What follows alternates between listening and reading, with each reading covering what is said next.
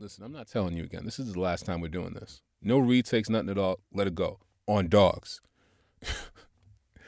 Well, listen, sometimes you got to go to different areas to take something to the next level.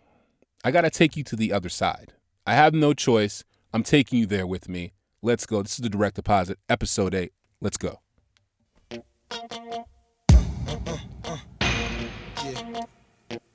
Direct Deposit, Episode 8. You want to come go with me? We have a great episode planned for you today on dogs. If you're not from Boston, you don't even know what that means. You have to be from a certain area of Boston at a certain time, early 2000s, to understand what does on dogs even mean. How'd that term come about? I'm taking you back to the Paul Pierce stabbing days, Boston. Taking you back to the times it wasn't okay to be outside, before the Big Dig was even completed. It's a different Boston. It's more aggressive. Very, very different. You couldn't have people outside of Boston claiming that they were from Boston at that time. And you had to be introduced and brought in, like I was. I'll tell you how that happened. This is the Direct Deposit, Episode 8. Taking it to another level, man. I think I might be vulnerable. I might let you in. I'll let you into the other side. I know I've been talking about the other side of the internet, but I'm going to let you into the other side of Shabaz. Direct Deposit, Episode 8. On dogs. Great episode planned for you today. We'll be talking about Kemba Walker, his injury. What does that mean for the Celtics? I told you it was about to be what was going to happen. You don't go 10-1 and you go on a Western trip, and this is what happens. He gets hurt. It's nothing against Kemba Walker, but he's in the danger zone right now. Kemba Walker is a black athlete, max contract, highly paid in Boston, and he's not working, and he's still getting paid his money. David Price has to call him up and warn him about what's going to happen. Don't play any video games now. We're going to talk about that. I'm going to give you a Colin Kaepernick update, too. What was going on with Colin? What did Jay-Z say about the situation? Then we're going to talk about the wrong side of history. You don't want to get caught on that wrong side of history. The aggressive progressives, if they don't cancel you, will definitely make sure they catch you red-handed. You don't want to get caught protesting climate change. Like, are you serious? Do you not read science? Like, what's up? He has to bounce back from this right away. Get on dogs.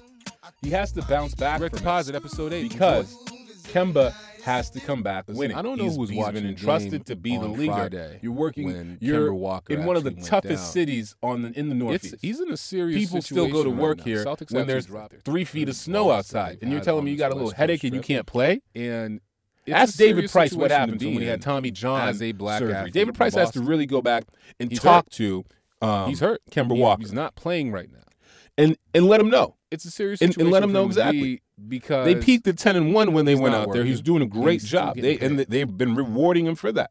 But they ran into some top-tier league talent. And what happens when that happens to you?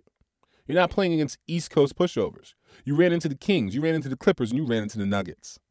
These are teams that have been rebuilding for a while, and they've been doing their thing. These are places where players will actually want to be, so they attract top-tier talent. David Price has to call him up and tell him exactly, has to call up Kemba Walker and do him that favor and tell him exactly what to expect and to get his ass back to work. Because Boston's not going to accept that from you. If the team slips, they're not going to point fingers to Ainge. No, you're the scapegoat. That's the reason why they got you. They say, well, we're paying him $120 million. He's not doing his job. They're going to start coming at you. Do your job. It's going to be a difficult situation for Kemba Walker because he's the one who's going to take all the blame. The team rises and falls with him. He's the face of the franchise at this point. No, it's not Jason Tatum. Jason Tatum's the future face. They're not going to waste Jason Tatum right now. Kemba Walker's there to take a beating up front and personal. It's not Jason Tatum. Jason Tatum's on a national scale. They don't want to upset Jason Tatum because Jason Tatum is a future potential superstar for the league. So with that being said, when you have a future potential superstar on your team, that guy can set his ticket. This is the NBA. Okay, Jason Tatum's not going to be doing a tryout begging to come back into the NBA. No. He's already on the A-class level, the top-tier level of players. He's already there. He has a Jordan contract. His name is known nationally. He's working out with Kobe during the off-season. So, yes, Jason Tatum is legit. So he's not there. That's why they strategically put Kemba Walker there. Kemba Walker is a beating stick. Not Gordon Hayward. No. Gordon Hayward can take as much time as he wants. He has the privilege to do so. But Kemba Walker is that beating stick. I want you to pay close attention over the week on how they speak about him. And the reason why I even keep bringing up David Price is because David Price has been going through a traumatic experience with the Red Sox. The Red Sox aren't a good place to play for a black player. And I don't say that lightly. During the 1990s, actually, about 80% of MLB players that were black had a provision written into their contract saying, do not, underneath no circumstances, trade me to the Boston Red Sox. Ken Griffey Jr. had it. Torii Hunter had it. Bernie Williams. David Justice had it. And the list goes on. Barry Bonds. Do not, underneath no circumstances, ever trade me to Boston. Dontrell Willis.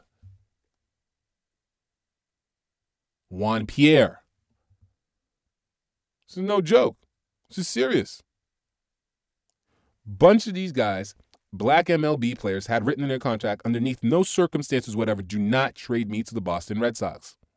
It was so much of a problem that in the early 2000s, the Red Sox actually started overpaying black players to come along.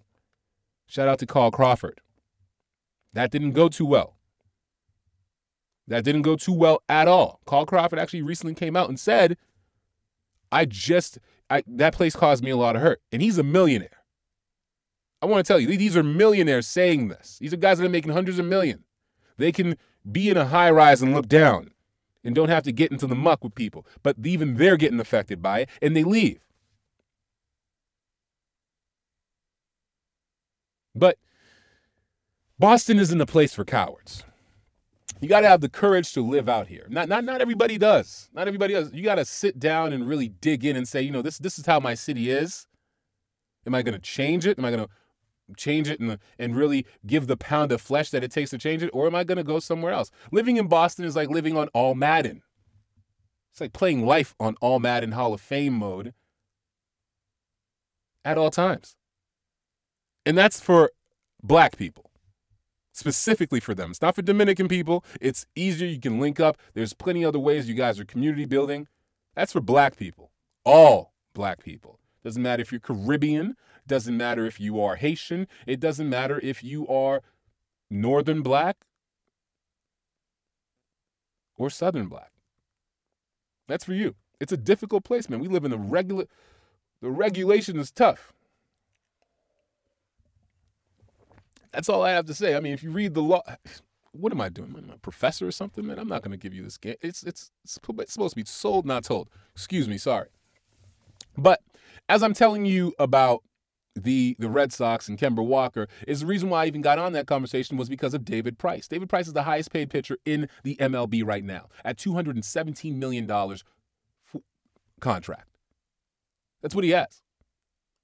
And if you just Google David Price and Dennis Eckersley or David Price and Boston Red Sox, you will see the stress that this young man has. This young man has been attacked. And I'm not saying like, you know, the Boston media is rough, but they have strategically targeted David Price during his most vulnerable moments. David Price propelled the Boston Red Sox to a championship, and he was still attacked the week after. This is the direct deposit. I'm giving it to you. He was attacked because he's the highest paid black player. See, David Price has a chip on his shoulder. David Price actually tried to stay around the team when he was injured, and they gave him trouble for that because they said, well, he was playing video games. Gordon Hayward, while he was injured, was playing video games. They gave him a Comcast commercial. Look, Gordon's trying to stay competitive. He's a competitive guy. His brain's always competitive. David Price tries to do that, and listen, he's lazy, he's very inappropriate, he's immature, it's out of control. He's out of control. He's wrong. David Price stands up for a teammate as a broadcaster, was making fun of his numbers and stuff like that. And you told the broadcaster, you haven't played baseball in like 40 years. You don't understand what's going on right now, and I think you should lay off my teammate. And they called him a punk, a thug. They routinely, during slow times in July, they will attack, continue to give a barrage of media assault towards David Price. David Price is on his way out. Mookie Betts on the Red Sox is on his way out too. Mookie Betts is one of the premier players in the MLB. But even he says he wants out. Recently, a story came out about Mookie Betts, about when he first came up in 2014, the trouble that John Lester and John Lackey gave to him, two Texas Southerners. They wanted to enforce and let him know that he was a rookie and don't get your bridges too high. Don't get your ambitions too high. You're going to do what we tell you. They had never seen talent like his and confidence like his before. They weren't accustomed to it. Those Southern players do very, very well up here. Very well. I wonder why. They said that, Mookie Betts was arrogant. There was an incident that actually happened between John Lester and Mookie Betts that was so bad that Theo Epstein, the GM of the Red Sox at the time, had to make a decision, had to say, do I keep John Lester or do I keep Mookie Betts? And he chose to keep Mookie Betts, and he sent John Lester to the Cubs reluctantly. So, he got transferred. He wasn't fired. He got transferred. And then he himself removed himself from the situation and went to the Cubs as well because he reluctantly did it. It was a heinous act. I'm not going to get into it. The direct deposit. Do you want it? Listen, a certain word was said from John Lester to Mookie Betts, and it was heard in the clubhouse. Certain players, they were okay with that word being used against them because, I'm not black, I Dominican. Yeah, you know what I'm talking about. Hey, son Fido. Yeah, I'm not black, you can say that in front of me. And Mookie Betts, who is black, who identifies as a black man, took offense to that. And they tried to use the other person as a crutch. I'm not black. And that's what happened. Yeah, you can put the pieces together from there. This is the direct deposit. We get an inside take. I had to speak to somebody on the Red Sox staff in order to get that piece. I will not say any names at all. We're not giving up sources on the direct deposit, but, we do talk amongst ourselves. There's some people who are conscious about who they are and what type of system they live in, and they see other people that are conscious too, and we speak to each other. This is the direct deposit. They're part of our listeners too. We're a small collective group. But enough about all that. Kemba Walker is in a critical zone. He is in a critical position, judging exactly what happened with David Price. And we're applying this to the Celtics faithful. Now, the Celtics faithful, I got to give Boston one thing. One thing I do have to give to Boston is the Garden is actually one of the most safe space zones in the city that you can go. It's a place that actually promotes cultural diversity. It's a place that you can go and not feel like the only, you can feel safe as a black person there. As a Muslim, you feel safe as whatever you are, however you identify. You can go there and feel and be yourself. You can be you there. I like the Garden for that. I do. I feel safe. I can bring my family to the Garden. My head's not on a swivel. It's not Fenway Park. My head doesn't have to be on a swivel. Somebody might throw a banana at me. Somebody might be throwing N-bombs at me. If my seats are too good, I might be questioned a little bit too hard. If my seats are too good, people might think, oh, these seats are just open in this area. Why don't we come sit down? That's the type of stuff that happens at Fenway Park. I've lived it. I've experienced it first place. I've tried to get my security incident report from my racial incident that happened at Fenway Park. They don't release them. You need a good lawyer to get those because there's so many of them. This is the direct deposit again. I'm letting you guys in today. This is on Dogs. On Dogs. On Dogs, I'm giving you the accurate portrayal of everything that I'm saying. It's shocking, man. I've lived a long life.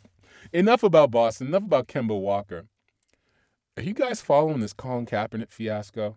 I know I talked about it last episode. I really did. I sat down. I talked about Colin Kaepernick. But the week has gone by now, and nothing has taken place with Colin Kaepernick. Nothing. I mean, no teams have called. I heard there's 2 teams interested, but no teams have actually stepped forward and come out since the fiasco. Jay-Z has actually distanced himself. He said he went out of his way to get him a tryout. It was an official tryout. It was at an NFL facility. Some releases had to be signed. They weren't signed, but it was his opportunity to showcase. And to be honest, I'm going to give you my honest opinion. This is my opinion. I saw Colin Kaepernick. He looks a little bit flabby. He looks like a 33-year-old. You know, it's okay. But he looks a little bit flabby. He looks like he hasn't played football. There's a certain intensity and tension and trauma that your muscles have to go through in order to stay, ready and engaged for action. You got to stress them out. And I don't care if you're playing in the NFL, your muscles have to be stretched out a different way. There's a certain intensity. You got to be used to getting chased. You got to be used to doing the chasing. It's a hunter's mentality. It's an aggressive game. You got to be drilling at all times. This is not a game. It's a war. So my teacher in high school taught me about football. It's meant to prepare young men to go into war. That's what it's there for. Your QB is your captain. That's who you listen to. He's going to give you the play. You have men in the trenches. You have men on the outside. You have missiles that you're throwing. That's the whole mindset. That's what goes subconsciously into football. Then you can transition easily from football into the Marine Corps and go on from there. It's part of the American system. Shout out to Mr. Eastman.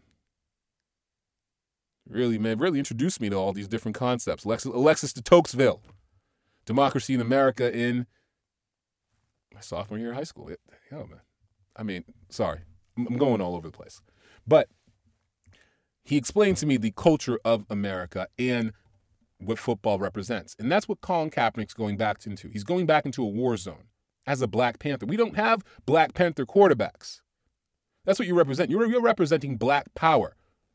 By taking the knee, by defying the system, that's what you did, Colin. Whether you were cognizant of it or not, that's what you did. You introduced that element into the NFL. You introduced Black power into the NFL. And your effect into the NFL, too, is one of, it's a great one. Look at what you've done overall to the Black quarterbacks in the NFL. You've proliferated Black quarterbacks in the NFL. You came in with Russell Wilson. It was you and Russell Wilson. Russell Wilson's very compliant. But even Russell Wilson dumped his white wife and married Sierra afterwards. Russell Wilson he's not you, but Russell Wilson stands on his own. Russell Wilson presents a positive Black image. Positive Black image. Family-oriented. How come I don't see Russell Wilson on commercials? How come I don't see Russell Wilson on nationwide commercials, progressive commercials? Because of what Russell Wilson represents.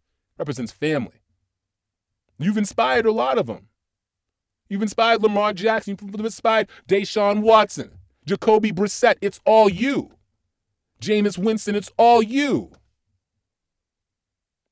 If Cam would follow your way too, it would be all. Ooh, listen, man. I got love for Cam. But it's all you. You've done your work. You didn't have to go back. You don't have to go back. Continue on doing your work. You're more effective doing not on the field. Let the young kids play on the field. You're more effective doing what you're doing within the community. You make a bigger impact that way. Because they got these corn-fed boys. J.J. Watt is a freak of nature. He is a freak of nature. They don't make white boys that big. And to see him in person just chasing, oh my good. And there's another Watt. It's TJ Watt, younger, faster. There's Nick Bosa. These aren't regular, these are genetic anomalies. They don't make them that big, naturally, and that fast. There's a boy named Christian McCaffrey, too. What? Yikes. But as I'm saying, the league has gotten faster, and you've been out the league now for 3 years. 3 years is not enough time. Your body has to be conditioned. Jay-Z was trying to get you out in front of these white people.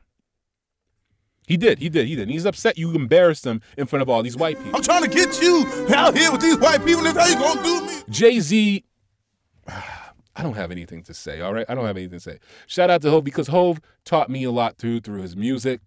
I'm not critiquing Hov in any type of way. Because, you know, he birthed a lot of hustlers. He did. And his music was some of the ways that I was able to learn exactly how to hustle. To be about my fiscal mindset. Yeah. That was Jay. But in all honesty, back to Colin Kaepernick, I really do think he's scared. I think he's scared. I think he sabotaged his tryout, his opportunity. Yeah, you don't want to go back to the NFL, this league that runs off war. The NFL is the NFL is part of the military industrial complex. It is. It produces soldiers for the military industrial complex. If you don't know what that is, that's the war machine. That's the businesses that go into the war machine. Why do you think they were so angry at you? You're promoting defiance. You're promoting defiance to their future soldiers. The NFL's a unique American sport. That's our version of football. Football is a poor sport. It's a global sport, and it's universal. It's one of those universal sports out there that just people love so much, and it's just the globe loves football, the soccer game, because it's so simple. It can be played. You don't even need a ball.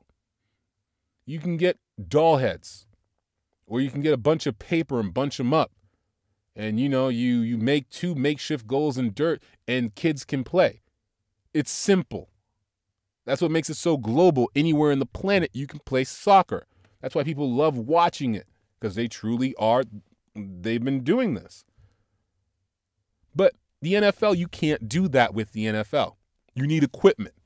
Hundreds of dollars of equipment. You need referees on this side. You need audio-visual equipment. You need machines to cut the grass. Yeah, it's a lot of things, and components have to go into it. It's part of the military-industrial complex. It's a complex sport. There were key rules and regulations, and this is a yard. And yeah, uniquely American. Very much so. So when I tell you all this, Colin Kaepernick, you can't go back into the military-industrial complex. You have to understand what you did, what you represent now within the military-industrial complex, which is called the NFL, which is what the owners are involved in, what their money is invested in. The NFL is there to promote compliance.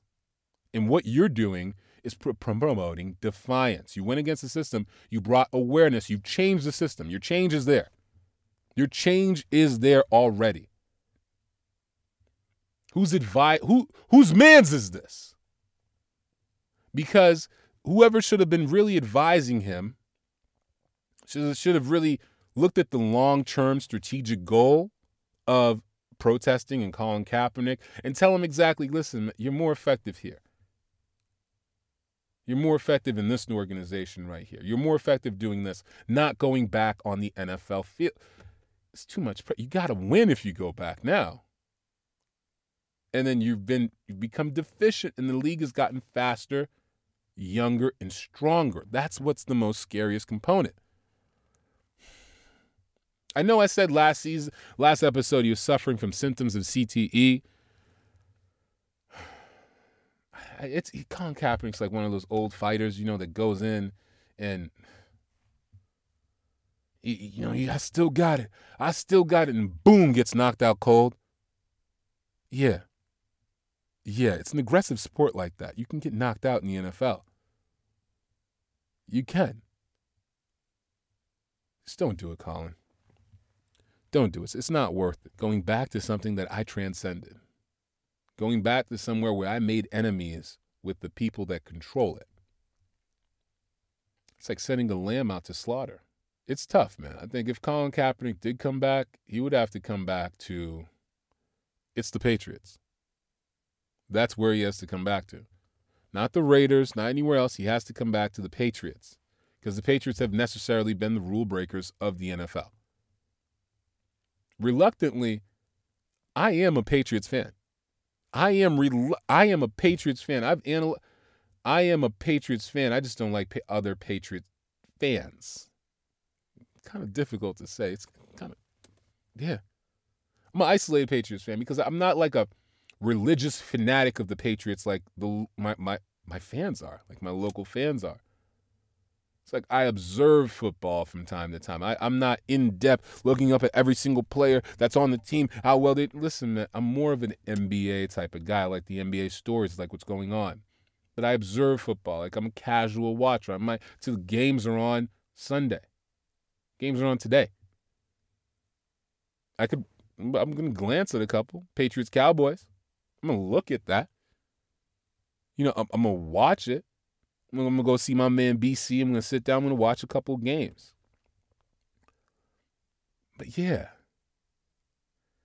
But to say I in-depth watch the NFL every single game, every single play, and then I replay that? No, that's not what I do. I don't want to do that. Who has the time? It's not me, man. I'm not in-depth of that. I know what type of system it is. I know what the NFL is there to do. I know what its purpose is. But to do all the extra stuff, no, I'm good. But since we're talking about protesting and football too, I want to switch topics with you. I want to talk to you about being on the wrong side of history, how dangerous that could be. Harvard-Yale game was today. Now, if you don't know anything at all about football, I want to tell you that college football is regionally based. All right, some people, college football is life for them. College football reveals things about a region, too. If you pay attention to the last episode, what I was telling you, yeah, there are whole states that revolve around their college football program. There are state governments that all they promote is their college football program. They'll divert resources. They recruit specifically from their state college to put people in departments because of their college football affiliations. I know of corporations in the Midwest that say, well, that have managing directors that say, all right, we need somebody from every single Big Ten school here to promote cultural continuity and friendly competition. So we're looking for somebody from Penn State. We're looking for somebody from Northwestern. We're looking for someone from Ohio State and Michigan to be on our team so we can promote. We're looking for a Big Ten team, Indiana. So they strategically recruit from those. You have guys that recruit from ACC, SEC. Yeah, this is something that's huge in America, national scale. We wouldn't know that in the Northeast where we live. I wouldn't know that in the Northeast where I live. Excuse me, this is a direct deposit. I want to clear up that. So I wouldn't know that in the Northeast where I live because college football is not a thing. Well, it's not a thing for common folks, but it is a thing at Harvard and Yale. It's one of the oldest college football rivalries there are. Some of the most powerful families usually go to that game, the Harvard-Yale game. I'm talking about Rockefellers, Bush, Romney, Kennedy, names like that. First name basis, you'd know. They're the ones that are usually there. And during that game that happened today on Saturday, the 23rd, what actually happened, there was a protest. It was a climate protest. Hundreds of students stormed the field, stopped the game in order to protest climate change. These Gen Z kids, the generations coming up behind me, are not burdened with student loans. They're not concerned about that. They're not controlled or regulated by it. They're not controlled or regulated by even looking for a job. They're controlled and regulated by the climate. They're not worried about social issues. They're worried about the climate.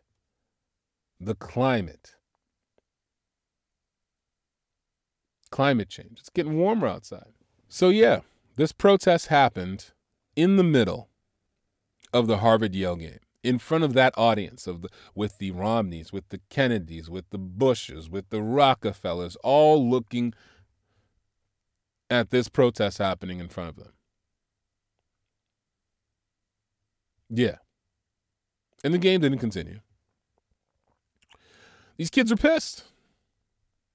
They're upset. They're upset. And I've seen the clashes between the generations. I've seen boomers go at these Gen Z kids. And I'm a millennial stuck in the middle. Like, whoa, what's going on here? I've seen it. In the area where I live, we have bike lanes that have been put on the roads. We also have terrible traffic. More cars are coming to my area now because my area has become a tri-state area. That's what it's becoming. Becoming a tri-state now. There are two surrounding states that that people travel from, commute from, to come to my state. Because my state's the captain of industry for our region. So they come here and they drive their cars. More cars are on the road, but climate change is really happening. We're trying to promote green alternative solutions. So the city has cut the roads in half. Now you have a bike lane and a bus lane. And the area that used to be there for cars has been chopped in half. Yeah, that happened. Has been chopped in half. So it's one simple lane for cars. The rest is there's two lanes for bikes and buses. Yeah. And I've seen older elements of where I live. I live in an extension of South Boston. I live in Winter Hill. And what happens with my neighborhood, Winter Hill, is that it's an extension of South Boston. It's like you've gone over in a layer. You have gone over in Winter Hill. You've gone over the racism. You've gone over the prejudice, and you put a lot of progressiveness over it. But that layer of racism and those NIMBY types, not in my backyard, too much change, too quick, what are you doing? I want to bring the old Somerville back, the Make America Great Again crowd.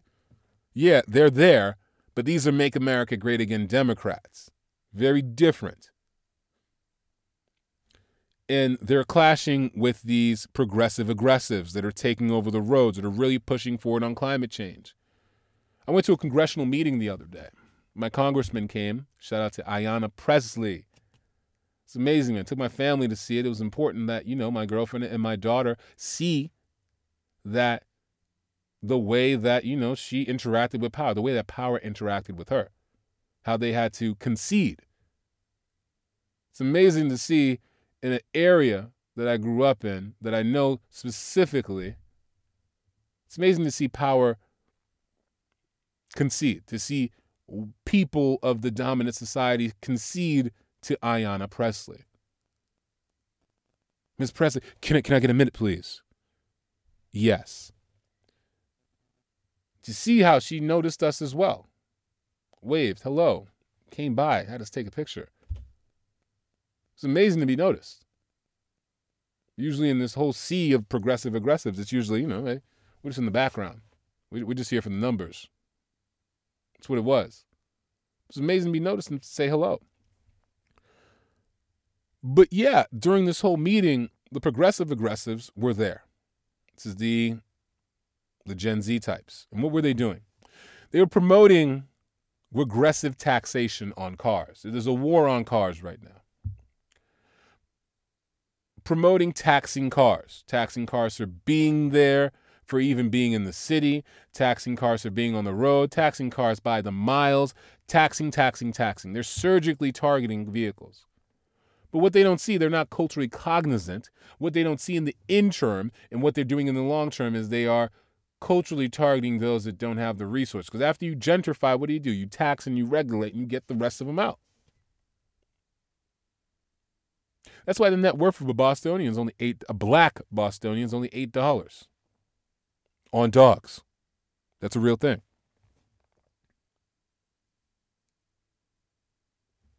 But it's a cultural clash, and it came forward at one of the most powerful places on the planet, Harvard University. And these guys were on the other side of history. I mean, it came through, and they were on the other side of history. They're forcing this issue. It's coming forward. It's a lot of issues coming forward now. It's a lot. You got to really decipher. And a lot of people choose to put their head in the sand or their head in their headphones and binge watch something else. You got to escape because the world's falling apart. I don't mean to depress y'all. But these kids are pissed. The planet's dying and nobody cares. I mean, so they're going to take your plastic bags. They're going to take your roads because you're not going to make the right decision. You've had how long? They're saying the damage is irreversible at this point. Climate change. I think there's a point to climate change because if ExxonMobil, one of the most powerful corporations in the world, it's not in their best interest for climate change to be even out and people are talking about it. It's not in their best interest. So it's something that they should be able to suppress and shut down, especially with their vast amount of resources. But if they're not able to shut it down, there must be some truth to it. ExxonMobil is one of the richest corporations on the planet.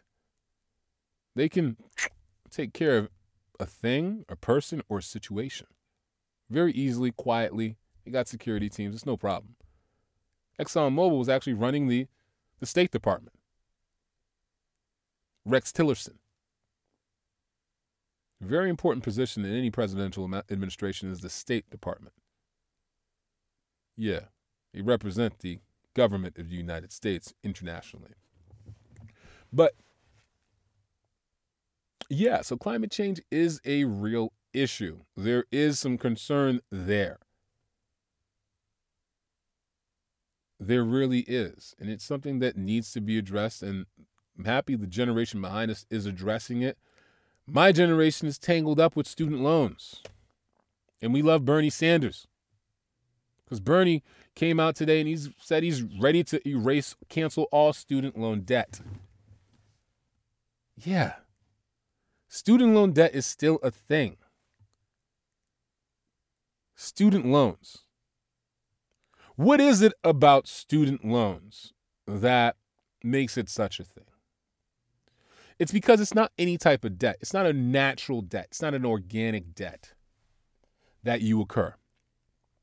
Student loans is the type of debt that requires you to have a dream and to want to do something to better yourself, and you're getting taxed for that. And even if you go through a financial situation and when you encounter financial ruin, you cannot get rid of student loan debt. They lobbied, created some legislation. It can never go away. It's an unjust debt because it doesn't go away. It can never be forgiven. Even murderers are forgiven. People's sins are forgiven. The way the financial system is built, it's built off of Deuteronomic law. That's the second book in the Bible for some of you out there. And it's any debt is forgiven after 7 years. That's how our credit system is built up. Our credit system is built off of Deuteronomic law. Yeah. 7 years. It's forgiven. Debts are broken. Back in the day, debt was how you got into slavery and bondage. Yeah. And to break that, you would need to do some things. Work for somebody in them, but it would only be for 7 years and then you'd be broken and you'd be out. But in student loan cases, it's never that way. And then the interest just builds and occurs and occurs and occurs. It doesn't make any sense. Student loans does not make any sense. There's no reason why a government should be charging someone a positive interest rate because that's putting somebody into slavery. Did you know there are governments out there that actually charge negative interest rates? What? What's a negative? A negative interest rate is a rate that says it helps you pay off the loan. That's how a student loan is supposed to work. Hey, I'm going to give you this loan, $50,000, 4 years. There you go. I'm going to put a negative interest rate of 10% on there. We'll have you pay it back in 100 years. I'm sorry, in 10 years. 10 years. And then within that 10 years, 10 times, you know, it builds up. Pay off 100% of your loan. If you continue making your payments just as you're supposed to, it pays it off over time. That's what should be assigned to a student loan. That's what should be assigned to a home loan issued by the government. That's what should be assigned to a business loan issued by the government. It should never be a positive interest rate. No one should be making money off of you going to get your education. Maybe they should start charging an administration fee to administer the loans, but it shouldn't be a revenue-generating item. It doesn't make sense. It doesn't make sense, but that's just the money side of my brain working right now. Doesn't make sense. Student loans are unjust, and Bernie Sanders is offering to cancel them all. But that's the reason why they kept Bernie out of the race last time, because of that. Because that type of talk right there. You're going to free a generation, Bernie? What? Got to chill. Relax. Slow down. Yeah, I'm right here, dog. Where my dogs at? We right here, dog. Where my dogs at? I'm right here.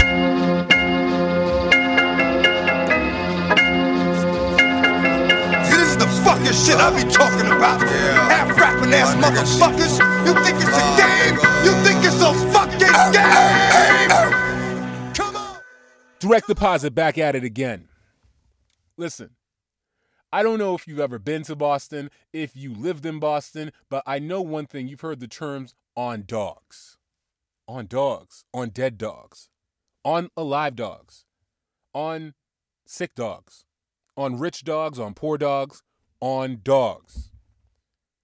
Where does that term come from? Like, how is that a Boston thing? I just gave you the genesis of it, basically. It came from DMX back in 98, 99. That's how that term became such a prevalent term, on dogs. My mentor, Ron, put me onto it as well, and he exemplified it for me, showed me. If you were getting money in Boston back in 2000, 2001, you had a dog. If you lived in other areas outside then, maybe 08, 09, yeah, you had a dog too. You caught on. But in Boston itself, I'm talking about in the hood, in Roxbury, in Dorchester, in Mattapan. If you were getting money, you had a dog. You had a truck, too. Your truck had rims on it, 20 inches. It's way before, you know, T.I. was talking about 24s. Very, very, very different deal. It was in 2000 when it really took off. There was actually a dog war at the Fleet Center, which is what used to be called the TD Garden. Rough Riders got chased out of Boston because they were really not about their dog life. True story. Look it up. Chased the Rough Riders, The Lox, Lil Wayne, Cash Money, DMX got chased out of Boston. Don't you come back here. It was a rough place back in the day. This is before the Big Dig. Boston was very, very different. It wasn't such a prevalent place. It wasn't an easy place to be. This is the Direct Deposit. Back at it again. So yeah, Boston, early 2000s, very, very different. And that's what I mean to say. Completely different league, completely different place. That's how it occurred. DMX was big. He was huge. There was a serious dog culture in Boston too, amongst the get money crowd. Everyone tried to emulate it, but the get money crowd was the one that could sustain that dog lifestyle. Because dogs cost money. Dogs are supposed to be well fed.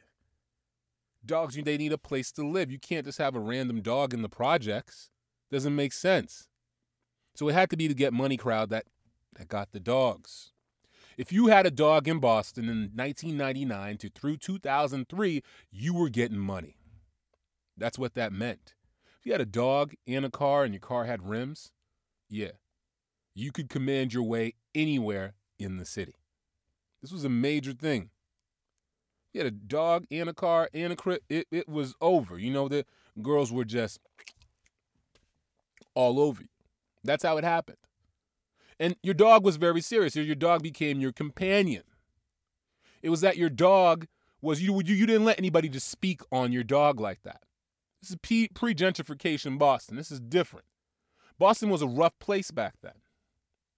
It was even rougher when the Rough Riders came, because they weren't about their dog life. They came, they were stunting in the city.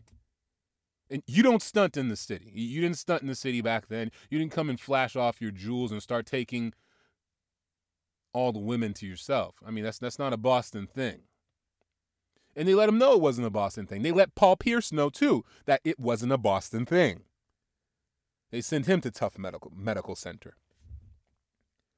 They also sent the Rough Riders, Cash Money, The Lox, and DMX, the whole crew, to the medical center, too. It was a very difficult situation. It happened at the Fleet Center, because they weren't about that dog life. They didn't know how to play by the rules when they came to Boston. Boston was a very thorough place. You had to be on your P's and Q's when you came here, because necessarily people thought it was all white people till they came. Yeah, we got Cape Verdeans. We got Haitians that don't play. I don't think people knew what a Dominican was back then, but they do now. It's always been run by immigrant circles, but we're not talking about that. We're talking about on dogs. So that term came about to be on dogs. This was during the 2000s, during the Michael Vick era. Dogs were a huge thing. People traded dogs. People fought dogs. You didn't disrespect someone's dog. It was a thing for someone to take care of their dog. It was huge. And that's where the on dogs term came from. But you had to have been in the hood to know this. A dog was like you were auditioning and showing off to a potential woman that, you know, you could take care of stuff. You know how to take, you taking care of your business. Atlanta was a dog capital of the United States, of the pit bull. And it wasn't just any type of dog they were talking about, too. It was the pit bull. Pit bulls were huge. It was just pit bulls. Pit bulls signal something. Especially if your pit bull was healthy. It was eating. If your dogs are eating, you good. That's all it was. On dogs. Ugh. I'm glad you waited for all this. This is the Direct Deposit, episode 8. Stay black. Stay black. I've been going around saying that to people, and I love watching their reactions when I say it. I've said it to black people in public on purpose, in front of white people, and they're like, they're looking shocked. But it's like I say gotcha right afterwards, because they're not authentically black. If you're shocked somebody tells you to stay black, you should embrace your blackness. You shouldn't be shocked that someone tells you to stay black. It shouldn't be a shocking thing that someone tells you to stay black in front of white people. That's a bold person that tells you that. In the area that you're in. And you're shocked? Come on now. I'm pulling your card. In front of everybody. I want to make sure you're comfortable being black. It's okay. You should walk in your blackness. It's a comfortable thing. I'm teaching my daughter to be comfortable being black. You don't got to compromise for anything or anyone. You got schools for yourself out there. There's industries for you. You have specialized talents that people can't even perceive to. Social media follows you around. No one else. You around. They want to know where black Twitter's thinking. Whatever you're thinking is going to be the next biggest trend. That's what I'm trying to instill. That's what I'm trying to tell her. Black is beautiful. Black is strong. Black is dominant. Black does not compromise. Black is not deficient. Black is everything. And that's what I've been telling. That's what I've been trying to instill. People around me, man, they think I'm weird. Because they're like, he's talking about all this black stuff. And these are black people telling me this. Chill. I'm like, yo, you chill. Because you don't know what you're dealing with. But I'm going to stay black. I'm going to tell you to stay black. I'm going to continue to directly deposit blackness to you. Because you're not going to get this type of perspective anywhere else in the region that we live in Boston. You're not going to find it anywhere else. No one's going to speak to you this confidently about what the topics I'm speaking to you about the perspective that I'm giving you. You think David Price is talking to anyone about how he's feeling There's no one he can talk to besides old Red Sox players you can probably call up. But Jim Rice and Mo Vaughn aren't going to – they left. He's stuck at that contract. He's in – this is the direct deposit. The end of